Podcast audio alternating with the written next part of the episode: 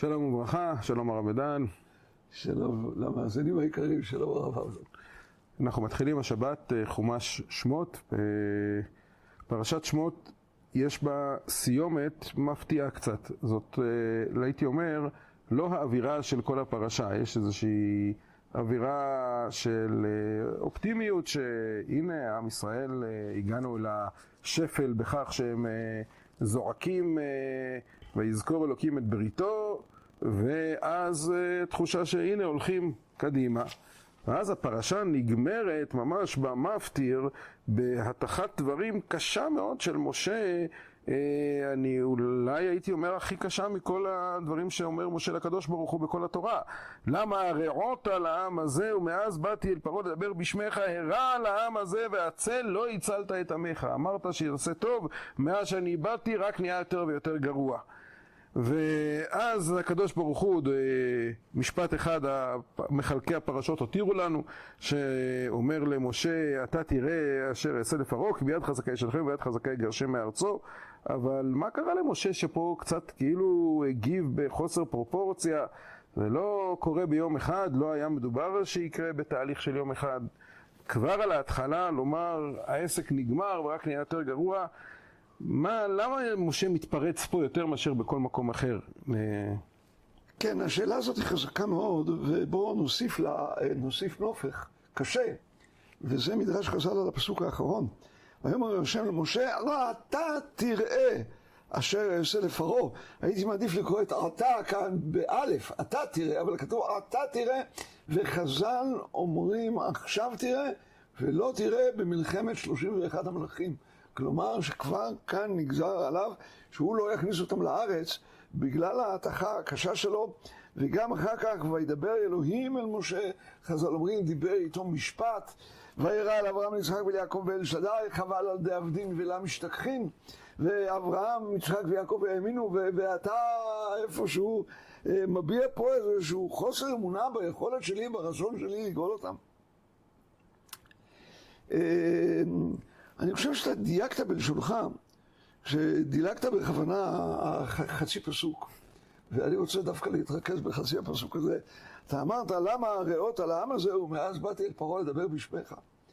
ואני דווקא הייתי מדגיש את מה שאתה דילגת. למה הריאות על העם הזה? למה זה שלחתני? ואני רוצה קודם כל להסביר משהו, ואני רוצה קודם כל לדבר על פרעה ועל גזירת התבן. גזירת התבן, מלבד מה שנאמר כאן, כדי שלא יהיה להם זמן לחשוב, היה לה תפקיד חשוב מאוד. וזה לפלג את המבנה שיש לנו כאן. יש לנו בני ישראל, יש לנו השוטרים, יש לנו משה ואהרון, ומעליהם הקדוש ברוך הוא. שים לב מה פרעה מצליח לעשות.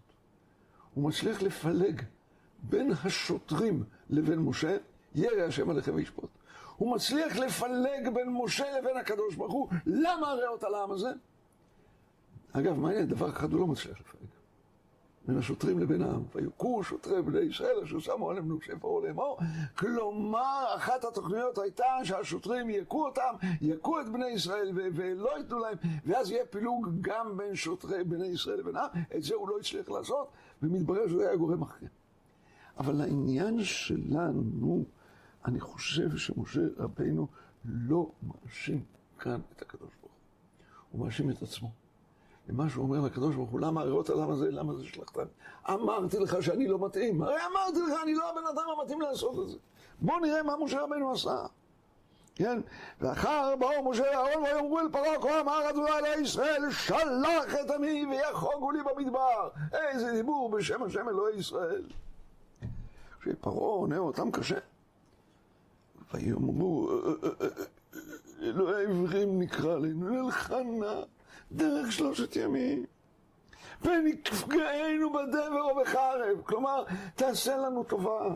אחרת הוא יפגע בנו בדבר או בחרב כאשר אנחנו, אני לא לומד את זה כמו רש"י בלשון סגינאור. אחרת הוא יפגע בנו בדבר או בחרב, כי אנחנו לא באים לסבוח לפניו. מזכיר לך את הסיפור עם דוד המלך. שנפגע שם בחרב, בחרבו שלופה בידו נטויה לירושלים ובמכת דבר, כיוון שלא הקים מזבח ולא זבח לקדוש ברוך הוא, דברי הימים א' כ"א. וגם כאן הדבר הזה, הם באים מתחננים, פתאום אלוהי ישראל הופך להיות אלוהי העברים, כמעט אני קורא את זה אלוהי העבדים. אבל עברים זה שם גנאי, גם כעברים, כן? ואיזה מין אמירה, ואיזה מין בקשה, ואנחנו הולכים רק לשלושה ימים. תראה איך הם נסוגים, ואז פרעה קם ומסתער כמו אריה. אם הם היו אומרים את הדברים כמו שבאמת כה אמר השם אלוהי ישראל שלח את עמי. אני מעריך שפרעה היה מתקפל. אתה יכול לשאול עליי ממה שאמר להם הקדוש ברוך הוא בפרק ג', אבל זה כבר מעבר לזמן שלנו. יש לי תשובה, אני לא יודע עכשיו. אולי בכל זאת ייתן לנו, אה, ייתן לנו הבמה את האישור, הרי הקדוש ברוך הוא אמר לו, ואתה נלכה נא דרך שלושים במדבר ונזבחה על השם אלוקינו. אמת ויציב, אמת ויציב שאמר לו את זה שם, אבל גם שם זה בעקבות נסיגה.